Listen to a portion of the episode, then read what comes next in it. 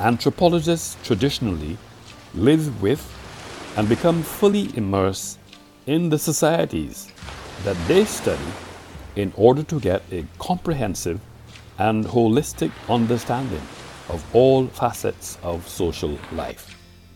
The method that sets anthropology apart from other disciplines is ethnography, the qualitative process of exploring in depth the whys and hows of human culture, behavior, and expression.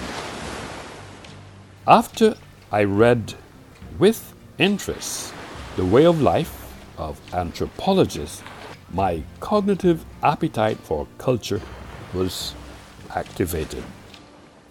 As a result of this action, I contextualize in search of culture, which has become a scholarly, intellectual, analytical conversation. In this conversation, I have mirrored the way of life of an archaeologist as an author, cinematographer, media arts major, licensed cultural practitioner, and publisher to get the cultural evidence.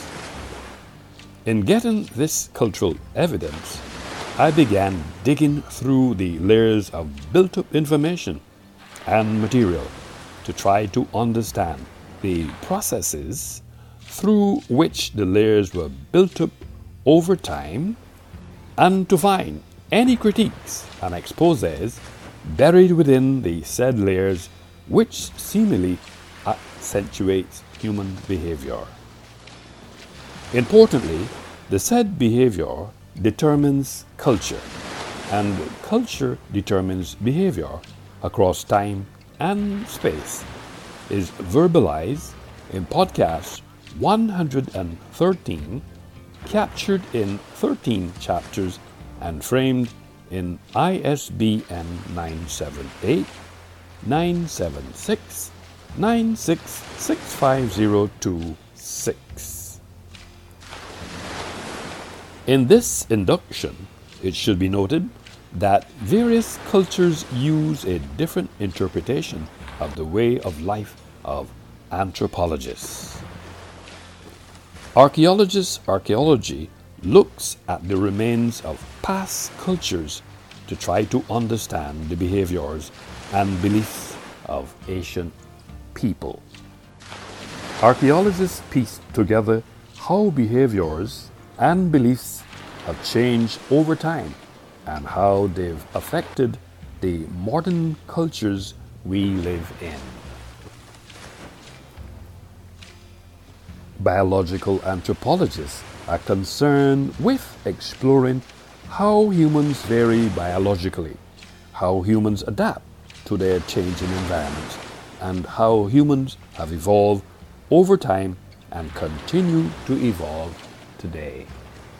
Linguistic anthropology is the anthropological subfield that focuses on language and its importance to understanding human history, culture, and biology. It is also part of what makes us human. Linguistic anthropologists study language and how language is used in order to understand culture. Linguistic anthropologists are interested in how many languages there are, how those languages are distributed across the world, and their contemporary and historical relationships. Linguistic anthropologists are also interested in language variation, why variations exist, how the variations are used, and what they mean when they are used in various contexts. The more that I drilled down in this topic, it helped me develop analytical tools for interpretation, reading, and understanding, and a wide range of cultural practices and forms, past and present, especially in relation to the way of life of the disciplines of anthropologists, archaeologists, biological anthropologists, social cultural anthropologists, and linguistic anthropologists.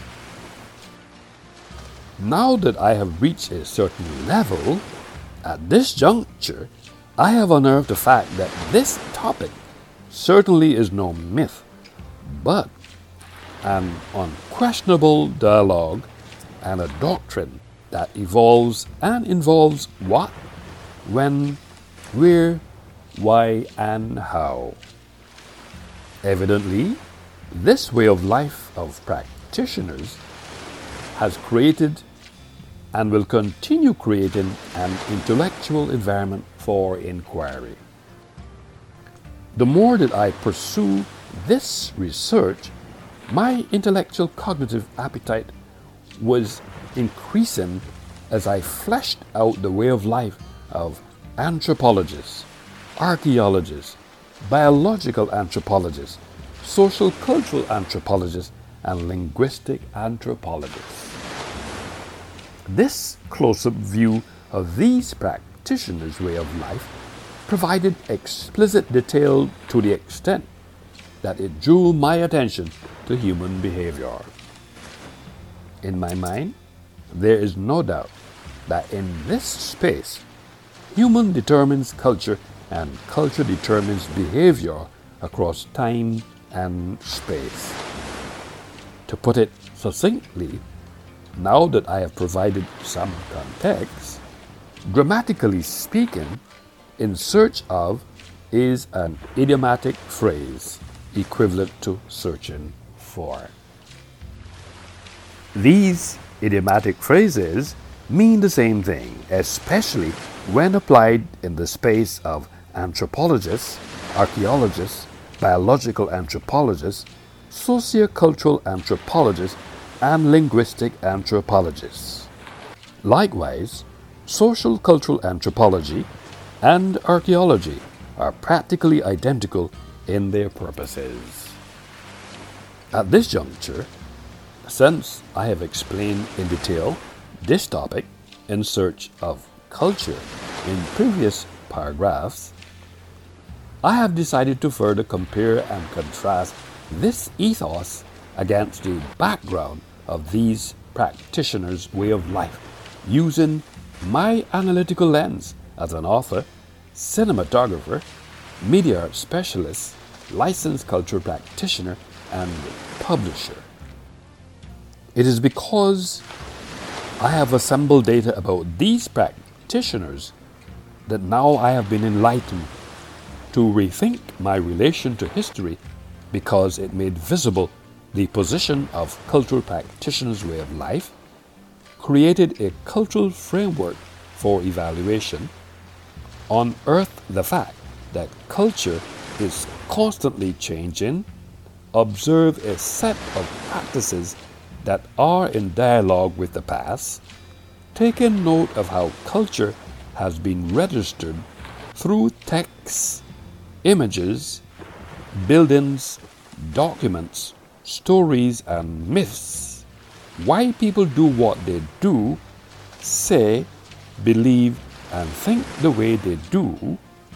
"In search of culture" is a doctrine that crossed the boundaries between the disciplines of anthropologists, archaeologists, biological anthropologists, sociocultural anthropologists, and linguistic anthropologists' way of life, and between formal and informal cultural activities.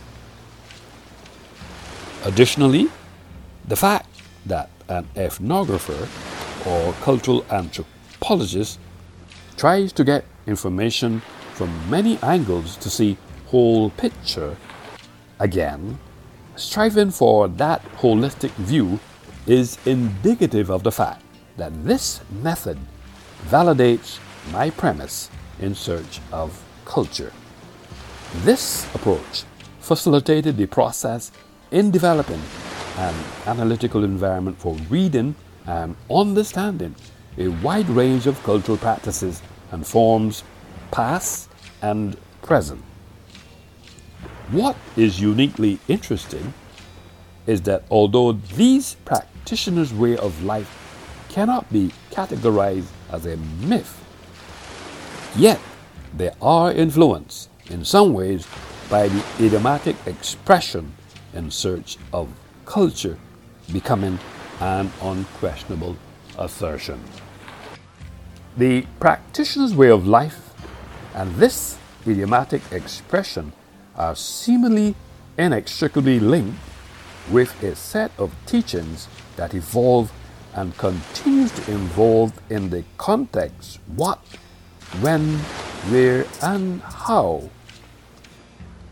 From my perspective as licensed cultural practitioner, the application and the employment of the lens aided me in becoming well informed with what I considered as a way of life of anthropologists, archaeologists, biological anthropologists, sociocultural anthropologists, and linguistic anthropologists.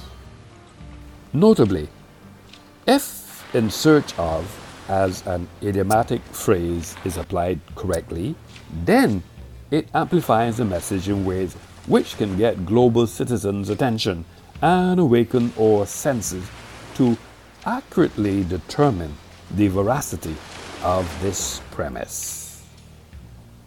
Moreover, the data I collated about these practitioners, combined with the phrase in search of culture, confirms culture as a word for the way of life of groups of people, meaning the way they do things.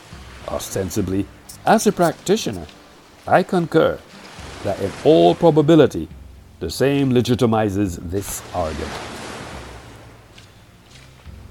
All things being equal, I hasten to state that in search of culture has the capacity to reconcile any global citizen who do not recognize themselves as part of an emergent sustainable world community or does not recognize their actions as supporting the values and practices of their community implies that practitioners are part of this idiomatic phrase.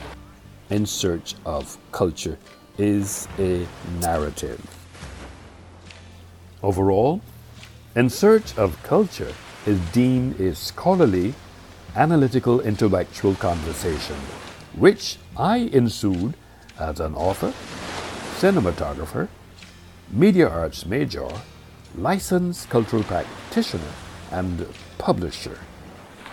In navigating this process, I mirrored the way of life of an archaeologist in order to get at the cultural evidence. In this process, I used my research skills as a vehicle, which included my lens to dig through the layers of built-up information and material to try to understand the processes through which the layers were built up over time and to find any critiques and exposés buried within the layers. This conversation helped me develop analytical tools for interpretation, reading, and understanding a wide range of cultural practices and forms, past and present.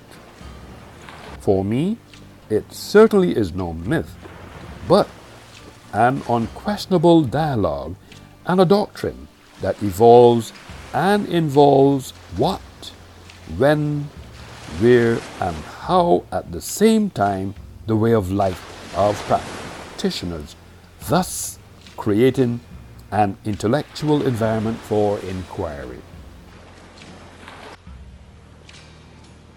This exposition creates space for the self-determination theory because of the fundamental psychological needs which must be fulfilled for well-being and growth.